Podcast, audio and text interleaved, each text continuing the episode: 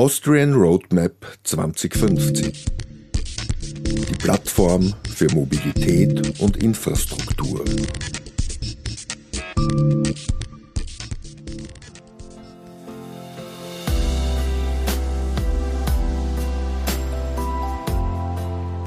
Herzlich willkommen bei der Austrian Roadmap Mensch, Maschine und Infrastruktur. Was mag das heißen? Die Antwort ist einfach. Wir sind heute hier in Wien beim Weltmarktführer für modernen Gleisbau bei Plasser und Teurer und bei mir sitzt der Global Marketing Direktor Johann Dumser. Herzlich willkommen. Freut mich, dass wir dieses Gespräch führen können und ich ein bisschen einen Einblick auch in die Welt von Plasser und Teurer bieten darf. Ja, sprechen wir gleich über Plasser und Teurer, und zwar Mensch, Maschine und Infrastruktur, habe ich gesagt. Und das ist ja etwas Besonderes. Sie beginnen Ihr Mission Statement mit den Menschen. Bleiben wir gleich dabei. Für welche Menschen produzieren Sie eigentlich? Unser Kunde ist natürlich das gesamte System Bahn. Und das System Bahn hat vielfältige Personen, die transportiert werden. Das sind in den Städten, in den Megacities äh, die Personen, die von A nach B wollen, mit den urbanen Verkehrsbetrieben. Das geht aber dann bis zu den Hochgeschwindigkeitszügen dieser Welt, wo große Cities miteinander verbunden sind und wo man heute ja mit 300, 350 kmh bequem reisen kann und so sich vernetzen kann. Aber Menschen benötigen natürlich auch Güter. Da ist auch das System Bahn natürlich ganz stark, dass also mit den Güterzügen dieser Welt die jeweiligen Dinge zu den Menschen über den gesamten Kontinent transportiert werden.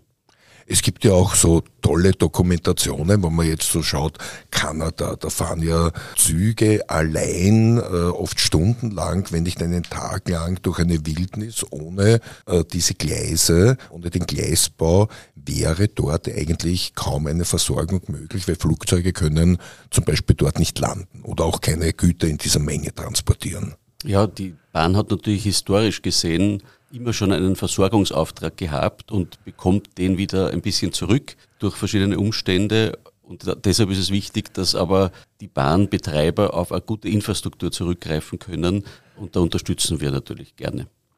Jetzt sind wir schon, bleiben wir bei den Menschen, bei Plasser und Teure, eine hochinteressante äh, Firma, ein sogenannter Hidden Champion, auf den Österreich stolz sein kann mit einer großen Tradition und sprechen wir von den Menschen, die bei Plasser und Teurer arbeiten. 19 Standorte, ein gemeinsames Ziel nehme ich an. Ja, also das Wesentliche ist über die sieben Jahrzehnte, die wir jetzt am Markt sein dürfen, dass wir nach wie vor ein familiengeführtes Unternehmen sind. Und es sind eben in Österreich circa 2000 Mitarbeiterinnen und Mitarbeiter und äh, weltweit diese mehr als 5000 auf allen Kontinenten, die also zu dieser Plasser-Familie gehören. Und Familie äh, sage ich gerne, weil einerseits eben Familien geführt, aber äh, durch dieses besondere Produkt, das weltweit eingesetzt wird, ist man natürlich auch in der Kollegenschaft wie in einer Familie vernetzt und arbeitet gemeinsam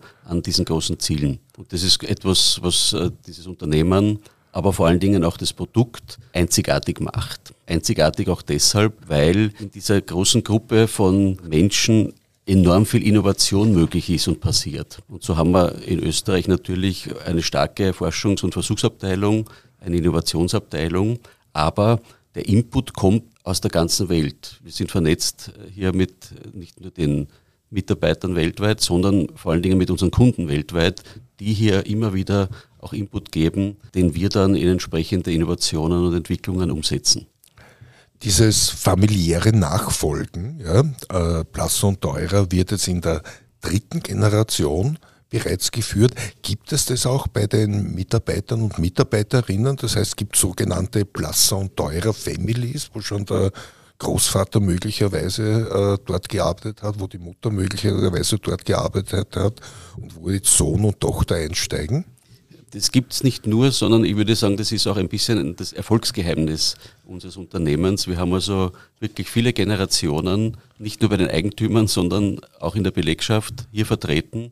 Und wir tun auch sehr viel, viel dafür, dass das auch so bleibt. Wir haben zum Beispiel ganz neu den Spaß Express ins Leben gerufen Das ist also ein, eine Ferienbetreuung für die Kinder unserer Mitarbeiterinnen und Mitarbeiter und da kommen also die ganz kleinsten natürlich schon im Unternehmen mit unseren Produkten und mit der Firma in Berührung. Jetzt ist es so, dass natürlich die Mitarbeiterschaft eine gewisse Source, eine gewisse Quelle für den Nachwuchs von morgen ist in diesen großteils technischen Berufen, die bei Blass und Teurer angeboten werden. Aber das alleine reicht ja nicht. Sie wachsen, der Markt wächst ja, und die technischen Arbeitskräfte in Österreich gehen stark zurück. Äh, es gibt da ganz, ganz äh, starke Prognosen von 100.000, die uns in ein paar Jahren fehlen werden. Sie sind da aber schon äh, traditionell traditionell nicht untätig gewesen, was eben das Suchen von Nachwuchs in MINT-Berufen vor allem für die Zukunft betrifft. Ja, also ein starkes Netzwerk ist natürlich enorm wichtig, um hier genug Ressourcen für die Zukunft aufzubauen. Und das beginnt also bei den kleinsten setzt sich äh, fort über die Schulen, da vor allen Dingen das Erfolgsmodell HTLs in Österreich, wo wir natürlich im Großraum Oberösterreich auch sehr aktiv sind. Und dann pflegen wir eine sehr enge Partnerschaft zu den wesentlichen technischen Universitäten in Österreich, zu Fachhochschulen und zu allen Ausbildungsstätten und Einrichtungen, die eben äh, junge Menschen fit machen für technische Berufe. Das ist uns sehr wichtig, auch hier zum Beispiel mit der österreichischen Verkehrswissenschaftlichen Gesellschaft vernetzt zu sein, die vor einigen Jahren auch mit einer jungen ÖVG gestartet haben. Und hier gibt es immer wieder einen tollen Austausch, dass wir nicht nur Menschen ins System Bahn bekommen, sondern dass sie hier auch bleiben und dieses Verkehrssystem mit uns gemeinsam weiterentwickeln. Wir haben einmal schon beim Interview vor ein paar Jahren äh, darüber gesprochen, dass äh, Blasso und Teurer auch eine Inkubatorin war in der FH Hagenberg. Können Sie da kurz vielleicht unseren Hörerinnen Aufklärung bieten? Ja, wir sind sehr früh dort mit einem, für uns würde ich es nennen, Startup hingegangen, weil es darum ging, für die Digitalisierung des Bahnbetriebs, aber vor allen Dingen der Wartung und Instandhaltung hier Fachkräfte aufzubauen. Und da haben wir natürlich dort in Hagenberg ein ideales Umfeld gefunden. Mittlerweile haben wir diese Firma deutlich vergrößert. Es sind äh, mehr als 100 Mitarbeiterinnen und Mitarbeiter jetzt, die sich dem digitalen Produkt aus dem Haus Blass und Teurer für den Markt widmen. Und die sind jetzt äh, in Wien und in Linz angesiedelt, aber in Hagenberg äh, hat den Ausgang genommen und dort ist es uns natürlich gelungen, auch entsprechendes Personal zu finden. Jetzt sind wir schon bei der Digitalisierung gelandet. Ich will aber einen Schritt zurück machen, weil eben ja, Maschinen oft länger dauern als technische Trends. Ja, das heißt das nicht, dass das Internet irgendwann wieder abgeschafft wird und die Digitalisierung. Aber gehen wir zurück zu den Maschinen, die Plasser und Teure groß gemacht haben. Welche Maschine gilt bei Ihnen als Mutter des Erfolges wie wurde das Erfolgsmodell Gleisbau dann im, Jahr, im Laufe der Jahre weiterentwickelt? Also das Hauptmodell des Erfolges ist die Stopfmaschine. Und da hat man also vor rund 70 Jahren damit begonnen, ein mechanisches System durch den Einsatz der Hydraulik zu verbessern. Es ist ein tolles Ergebnis entstanden, weil man plötzlich eine Arbeitsmaschine hatte, die also äh, nicht nur diese harte menschliche Arbeit wegnimmt und entlastet, weil der Gleisbau war früher ja Knochenarbeit, sondern die bei der Arbeit durch den Einsatz der Hydraulik auch eine enorme Präzision und Dauerhaftigkeit des Arbeitsergebnisses erzielt. Man hat dann sozusagen weitere Arbeiten am Gleis wie die Bettungsreinigung mechanisiert mit der Hydraulik. Und in den 60er, 70er Jahren ist es dann dazu gekommen, dass man begonnen hat, das Fließbandverfahren einzuführen. Das heißt also, dass man vorne altes Gleis, hinten neues Gleis vorfindet und dazwischen eben ein Gleisumbauzug von Blass und Teurer, der alle diese Schritte auf einmal macht. Also Schienenwechsel, Schwellen tauscht und das wie eine Fabrik auf Rädern, kann man sich vorstellen, durchführt.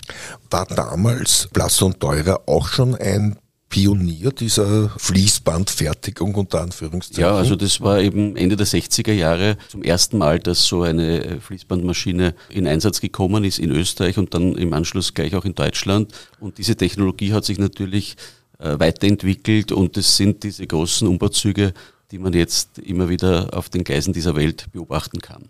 Und nach dieser Fließbandtechnik äh, hat man schnell erkannt, dass natürlich die nächsten Megatrends vor der Tür stehen. Das ist Ökologisierung der Bauverfahren und natürlich auch die Digitalisierung. Und da stehen wir heute. Und das beschäftigt uns natürlich tagtäglich, diese großen Maschinen noch ökologischer zu bekommen und aber natürlich auch durch die Digitalisierung auch ein bisschen dem Fachkräftemangel entgegenzuwirken. Sie wollen immer über die Digitalisierung sprechen. Ich lasse Sie aber noch nicht, Herr Domzer. Ja. Bei mir geht es jetzt um das Thema Langlebigkeit. Äh, ich habe einmal gesehen, das ist natürlich durch, oder gelesen, das entsteht natürlich auch durch Sammlerwut, dass, glaube ich, 70 Prozent aller Porsches, ja, die jemals gebaut worden sind, äh, noch fahrtüchtig sind und unterwegs sind. Und wenn ich mir heute als Bahnbetreiber eine Gleisbaumaschine anschaffe, tue ich das auch nicht äh, für fünf Jahre Abschreibung, sondern als ein ganz ein langfristiges Projekt. Kann man sagen, wie viele Ihrer Maschinen, die gebaut worden sind, noch immer im Einsatz sind? Es gibt ja auch Second Markets. Also wir rechnen damit, dass von den 17.000 Maschinen, die wir bisher geliefert haben, rund 9.000 Maschinen weltweit noch im Einsatz sind. Also da können wir es mit Porsche fast aufnehmen. Und wir tun auch sehr viel, äh, diese Maschinen, die mindestens 30 Jahre im Einsatz sind, ähm, sozusagen am Stand der Technik zu halten. Wir haben da große Retrofit-Programme, die wir den Kunden anbieten, damit eben auch modernere Technologien hinsichtlich Arbeitnehmerschutz, hinsichtlich Bedienung, aber auch hinsichtlich Arbeitsergebnis, was die Präzision anbelangt, einfließen können und dann können diese Maschinen weitere 10 Jahre, 15 Jahre perfekt arbeiten. Jetzt lasse ich Sie zur Digitalisierung, Herr Dumser. Die kann nicht an Ihnen vorbeigehen. Wie nützt sie Ihnen als Ingenieuren heute? Die Digitalisierung ist enorm wichtig, damit das System Bahn die großen Aufgaben bewältigen kann. Weil wir brauchen einfach höhere Kapazitäten. Wir brauchen mehr Züge, damit mehr Menschen transportiert werden können. Wir brauchen mehr Güterzüge, damit Materialien und die Güter dieser Welt transportiert werden können. Und da hilft natürlich die Digitalisierung einerseits auf der Infrastruktur, dass eben Züge zum Beispiel in kürzeren Abständen fahren können. Aber sie hilft auch vor allen Dingen in der Messtechnik, in der Überwachungstechnik, die Gleisinfrastruktur in so einem Zustand zu bewahren, dass dieser Transport auch notwendig und möglich ist. Auf der anderen Seite, wenn wir direkt zu unseren Produkten schauen, hilft uns die Digitalisierung einerseits einen transparenten Arbeitsprozess zu gestalten, von der Vormessung über die Durchführung der Arbeit bis zur Nachmessung, zur Dokumentation, ist es heute sozusagen auf Knopfdruck sofort einsichtig für den Infrastrukturbesitzer und Betreiber. Und das äh, erhöht nicht nur die Qualität, sondern dokumentiert auch die Sicherheit des Systems. Und das ist natürlich in Zeiten, wo mehr Bedarf besteht, ganz wichtig, niemals die Sicherheit. Und dafür steht ja auch das System Bahn für das, die Sicherheit des Systems. Das darf nicht außer Acht gelassen werden. Und die Digitalisierung hilft uns dabei. Sind Ihre Informationstechniker auch schon mit dem Thema KI befasst? Braucht man das überhaupt für den Gleisbau und für Ihre Verfahren? Das ist sozusagen die dritte Säule, die wir ansprechen sollten, dass äh, KI und Lasertechnik, Sensortechnik heute unumgänglich ist, auch bei uns im Haus, um die Maschinen autonomer zu gestalten. Und das haben wir schon durchgeführt, dass wir mit unserem sogenannten Weichenassistenten hier nur mehr Arbeitsvorschläge machen, die der Bediener heute noch quittieren muss, auch ein Sicherheitsaspekt. Aber im Wesentlichen arbeitet die Maschine, die eben am vorderen Ende den Zustand aufmisst, ein 3D-Abbild macht und dann entsprechende Arbeitsvorschläge ausarbeitet, arbeitet diese Maschine das Gleis autonom oder die Weiche autonom durch unter Aufsicht und Kontrolle äh, des Maschinenführers. Und das ist in Zeiten des Generationswechsels, aber vor allen Dingen des Facharbeitermangels, Fachkräftemangels enorm wichtig, dass wir hier das sehr früh begonnen haben zu implementieren.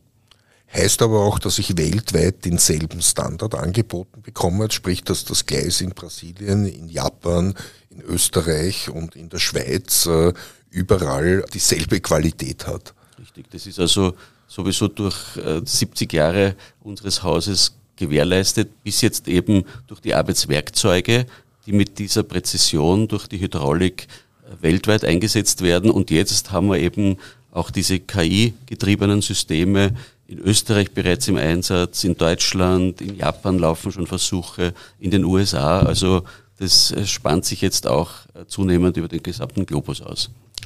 Ich schaue da in der Johannesgasse aus dem Fenster und es ist einer der seltenen Tage, wo es Schnee gibt in Wien wunderschön. Äh, trotzdem, äh, der Klimawandel ist ein Thema, den müssen wir ansprechen. Und in Zeiten des Klimawandels ist man mit der Schiene, mit dem Gleisbau offensichtlich auf der richtigen Schiene. Äh, was sind denn die Kennzahlen, mit denen die Schiene im Augenblick nicht eine Renaissance, sondern eigentlich eine Revolution erlebt? Nun, es ist eigentlich ganz leicht erklärt. Es ist zum Beispiel der CO2-Ausstoß. Und da gibt es die Zahlen, die sind äh, einsichtig.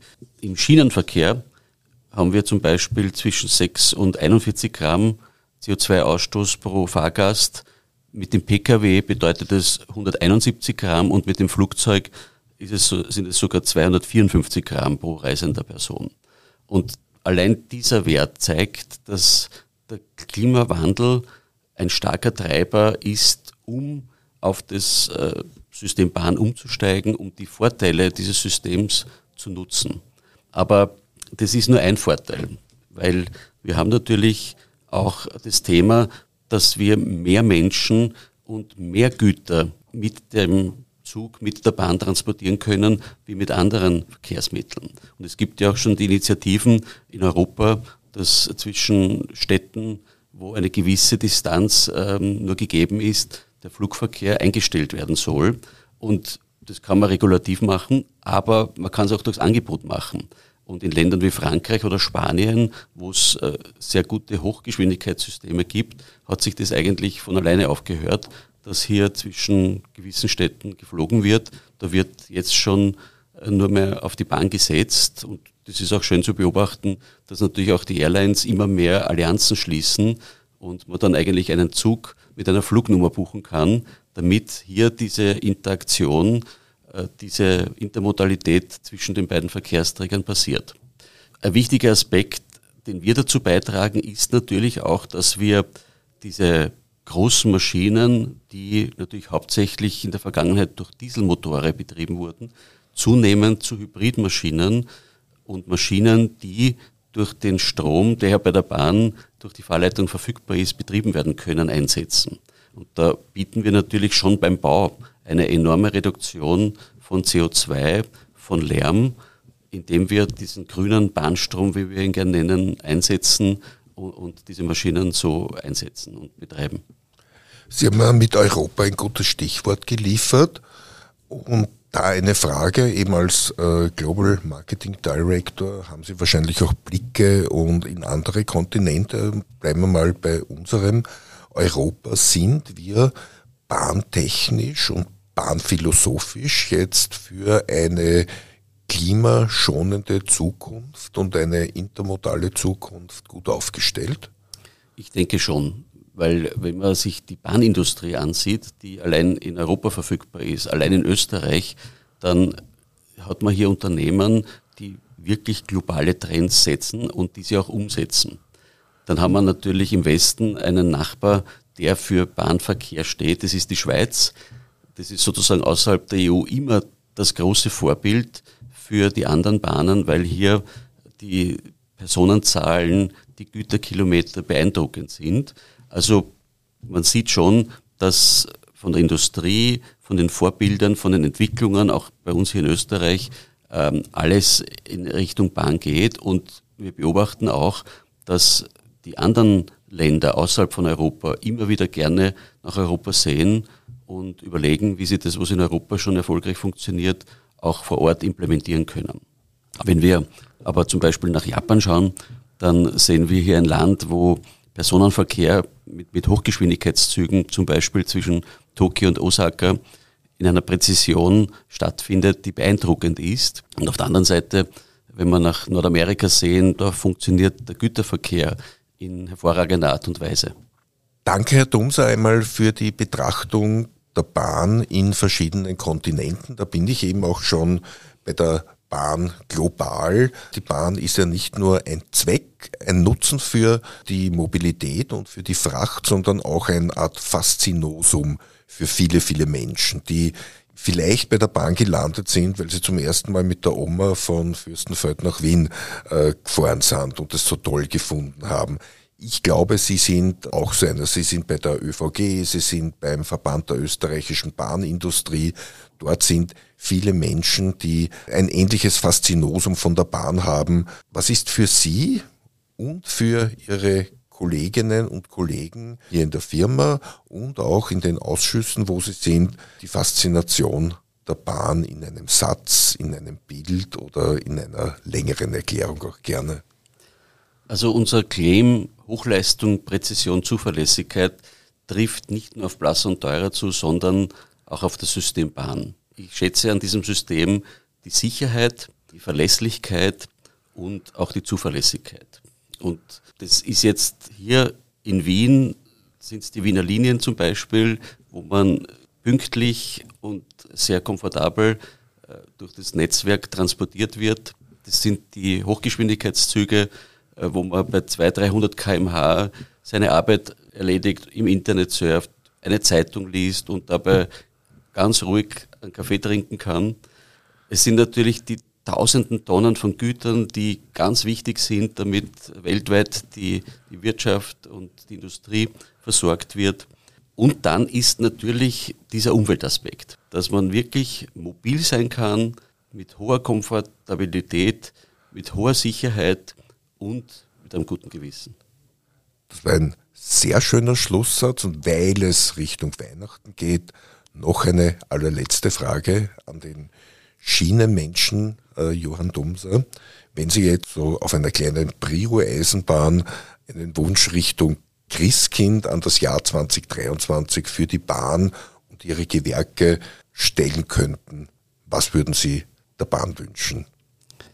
Das Wesentliche und Wichtige ist, dass all die Pläne, die bereits gefasst sind, auch umgesetzt werden, dass es genug Menschen gibt, die wir weiterhin begeistern können, in diesem System mitzuarbeiten, das System zu unterstützen und dass der Zuspruch für die Bahn, alleine die Nutzung des Klimatickets zum Beispiel in Österreich, weiterhin so groß bleibt. So, wir sind pünktlich eingefahren bei 25 Minuten. Ich bedanke mich bei Ihnen, Herr Dumser, Mensch, Maschine und Infrastruktur, unser Podcast mit Johann Dumser von Plasson Teurer. Vielen Dank.